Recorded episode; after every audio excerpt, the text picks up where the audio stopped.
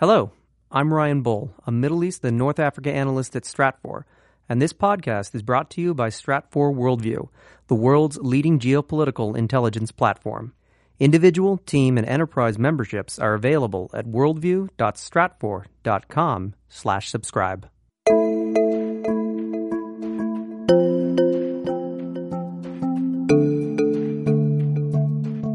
Lot of stuff is very parallel to the military experience. Just mission comes first. I've really applied to my sense of business where, you know, if the floor is dirty and I need to pick up a mop as the co-founder and executive vice president, I'm picking up the mop.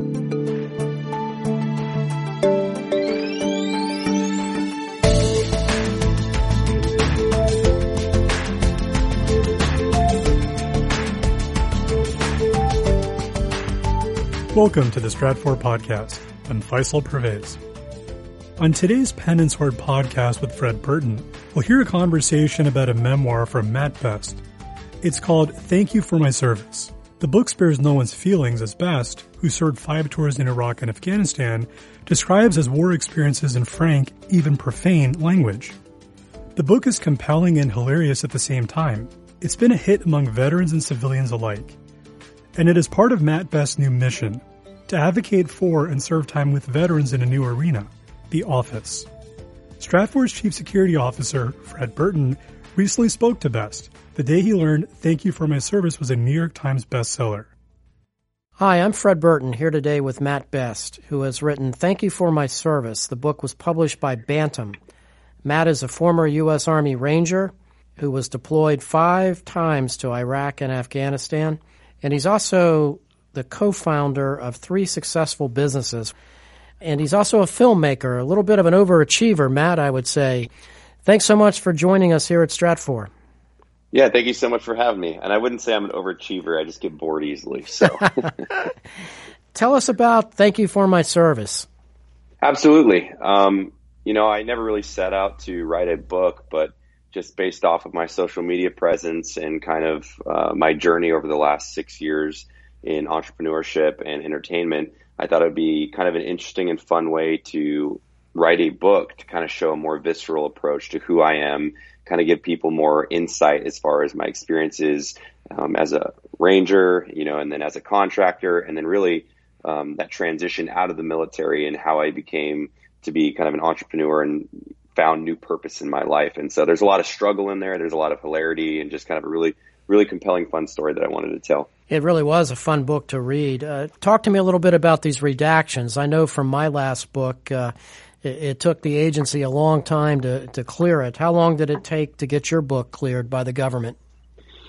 Yeah, so it actually went through three different um, government agencies. The DoD, obviously, Department of Defense being the big one, and that took 17 months. So, oh my goodness, 17 months.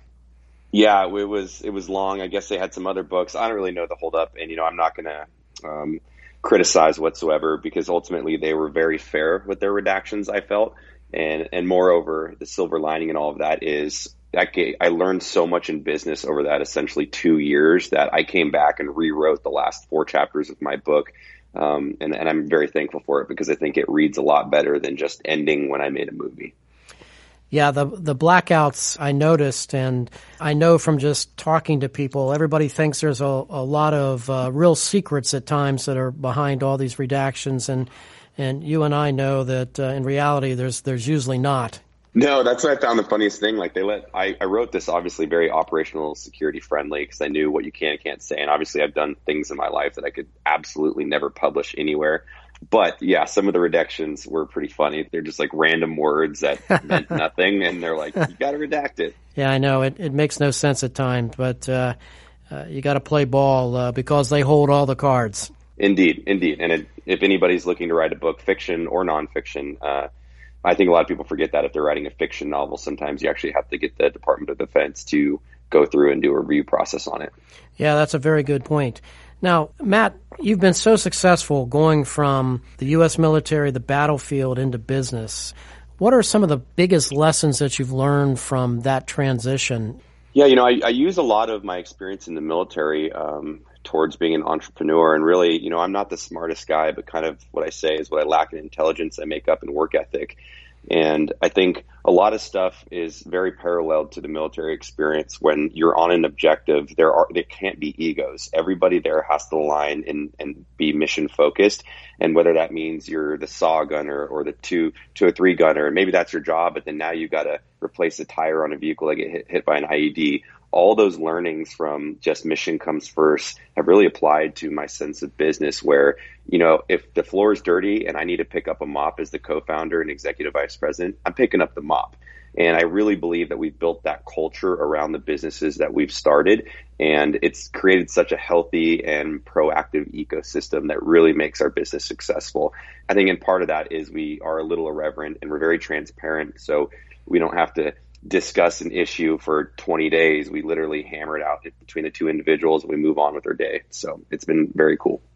Yeah, that's very refreshing and uh, a lot of lessons, a lot of life lessons with that uh, as well. And uh, I know we share a mutual friend uh, in Jack Carr. Yeah. On. We've had Jack on. Oh, he's an awesome guy. We've had him on our podcast a lot. I know he's also a big fan of Black Rifle Coffee. And, and I got to tell you, you have a wonderful w- website there at Black Rifle Coffee. And now, when you're thinking of uh, your other businesses, you have besides uh, Black Rifle Coffee, you have also Lead Slingers Whiskey and mm-hmm. article and Article 15 Clothing. Absolutely. I mean, really, what I've I we tried to do when we started these was, you know, I had a social media following, so for lack of a better term, you know, being an influencer, there we had a market share that we could have a set amount of products to kind of offer to that audience for them to help provide a little supplemental income for us to create more videos and buy a better camera. And that's really how my entrepreneurship journey started was I just wanted to buy, a better camera, you know.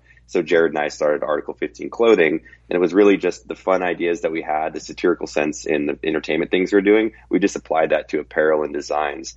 And and kind of that was the predecessor to Black Rifle Coffee. I learned a bunch. I learned how not to do business. I made massive failures. Um, but that's what I did was just learn quick from all those and apply those to the, the journey forward with Lead Slingers and most importantly, Black Rifle Coffee. Do you have any other businesses that's on the horizon? Uh, you sound like a guy that is, is always building bigger and better businesses. Trying to, you know, Black Rifle is is a fairly large company at this point. So really, my focus is being the ideator towards brand strategy and then um, sales channels. So how do we get people that love and support the company them an easier ability to purchase or interact with Black Rifle Coffee, whether that's brick and mortar, franchise program, um, you know, different sales channels. So that, that's really my focus right now. We have some really cool, exciting things coming out next year. What advice would you give, Mat, to individuals transitioning out of the military or the U.S. intelligence community that uh, would love to do what uh, you have done? What would be some of the counsel that you would provide? Really, it's just first and foremost is set up a plan, have a plan as far as being financially stable. And that at first might not be what you want to do as far as business or art or whatever craft you want to get into. And kind of what I did was since I was contracting, and yes, I love that job, but I didn't want to do that forever. But what I was doing during that is, you know, instead of going home and or taking two hours to watch Netflix or play video games, I applied that time and effort into ideating over how I could create the business that I love and be my own boss. And so it requires work, but uh, nothing we haven't done, whether you work for the government or or in the military. You just you just have to work and apply your brain. Do you think that uh, looking back on uh, the businesses that you started, is there any lessons that you can take away from there on things you would have done differently? Oh God, yes. I mean, I'm a, I'm a big believer of you know, handshakes are great, um, handshake deals, but always have contracts. You know, there's so many websites out there that can give you at least legal guidance and or paperwork to ensure that no one gets screwed over essentially. Cause I've had a few really bad business deals in my life that have um, made me very resentful towards people. Um, so just make sure you do everything right out the gate. And if you don't know how, that's the beauty of the internet. You can Google it and find out in two seconds. When you were putting together, thank you for my service you know, we have a lot of folks that listen to our podcast that uh, want to get published, want to write books, or in the process of putting books together. What are some of your tricks or some of the suggestions that you have in uh, putting together a book that, that you can get sold in New York? As as you and I know, that's not easy. No, it's very challenging, and, and luckily I have a decent amount of social media following, so that obviously added a little asterisk next to my name. But I put a lot of time and effort and actually money into my pitch deck for the book. And so essentially what I did is I hired a professional writer and professional editor and we sat down and came up with our pitch deck. And then when we shopped it, we knew that this was the best way of getting the story across as far as what the book will mean. And we didn't we didn't short that process whatsoever. And fortunately, you know, um, Penguin Random House, aka Bantam, however you want to look at it, picked us up because they said, "Wow, if this is what the book is going to look like, we want it." Yeah, and they've done a wonderful job, and uh, I know I'm very pleased with the efforts that Penguin Random House has done for me, and just with my past publications. And for those of you listening to this podcast that have not seen the book, it's a beautiful cover design and looks like they put a lot of thought and effort in it. Did you have any input to, into this, or is this part of the? Uh...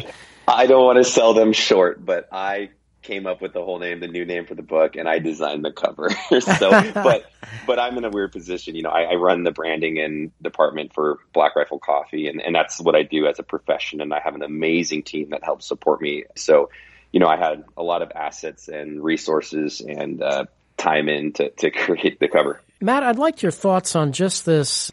I don't know what what what do you call this this genre or the the nature of the business that you're in? Meaning, as I dig down into the Black Rifle Coffee website, I mean it's beautifully done. It's tremendous layout. It's easy to use, and there's a lot of material on there that doesn't really have anything to do with coffee. For sure, you know I think authenticity is king. And what we've done at Black Rifle is really, you know, how do we get the best quality product into the hands of the end user? So we focus heavily on the roasting process and roast to order and all of that. So we have a great product, but sometimes great products don't sell themselves unless they're ever revolutionary. So there has to be like an authentic messaging a part of that, which creates the brand and the brand influence. And fortunate for us, you know, Evan Hafer, the CEO and my business partner, we were both special operation guys and we felt that there was such a lack of support for the veteran community because you have all these, you know, ivory tower progressive um, corporate entities that are saying they want to support veterans, but for me, it's merely just a PR campaign. Whereas what we're trying to do is actually grow and empower and give opportunity to veterans. And it's been very well received because we're not having veterans assimilate into civilian culture. We're actually having civilians assimilate more into a military culture when they come part of Black Rifle Coffee. And again, just the authenticity of the brand, and we're very transparent in our marketing, and we like to storytell. And not everything has to be about coffee. You know, we want to inform, inspire, and educate people on the military culture, and then have them have them read over a great article in Coffee or Die magazine with a great cup of coffee. Your website uh, has Coffee or Die magazine, and there's all kinds of stories that are just very thought provoking. And I, I would venture to guess that you have a lot of loyal following among customers that are either former military, public safety, uh, law enforcement, first responders. Yeah, I feel that we do, you know, and we really try to stay true to that core audience because I think we're they're often forgot about in general media because it's not clickbaity to talk about you know, a young soldier that got shot in the leg in Afghanistan. No one really wants to hear about the war, but we want to put that information out. So we still know there are men and women, men and women serving our country and sacrificing life, limb, and eyesight every day still 2019, you know, so we, I, for me, I feel that's very important as American culture to understand that we still have people in war right now. Uh, you know, we have uh, a very loyal list of customers here at Stratfor that uh, are veterans or currently deployed, and, and I, I understand completely what you're saying.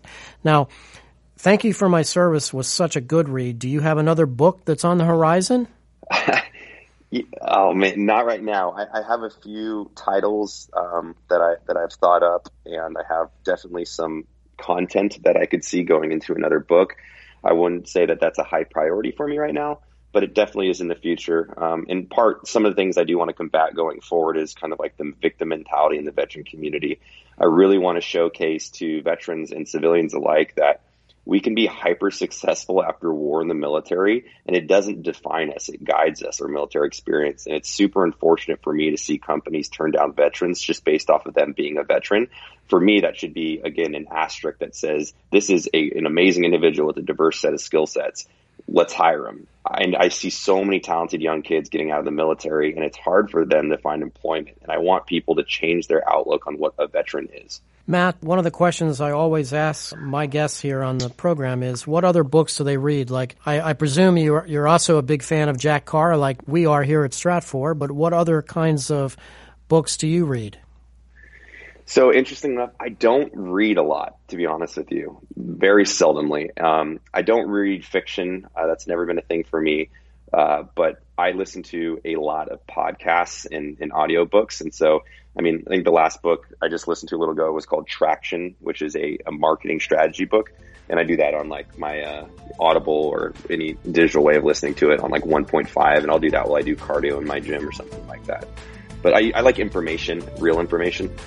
Very interesting. Well, I really appreciate you being with us today at uh, Stratfor Talks. Thank you for what you've done for our country. Thank you so much for having me on. Really appreciate it. You know, I wanted to take a minute to thank you, the loyal listeners of this Pen and Sword podcast from Stratfor. I'm so proud of this podcast and pleased to be able to highlight the important work of guests like Mat Best, Sean Parnell, Jack Carr, John Douglas, the original Mindhunter, and so many who have worked in government service and have turned their experiences into new careers as writers or consultants or entrepreneurs. I would also like to thank John and Emily for their fine work in putting this together behind the scenes. They do all the hard work. My job is easy. If you have someone you'd like me to interview, please shoot me an email at podcast at stratfor.com. I appreciate that you listen and I hope you'll remind your friends and followers to join in subscribing to the Stratfor podcast. Thank you.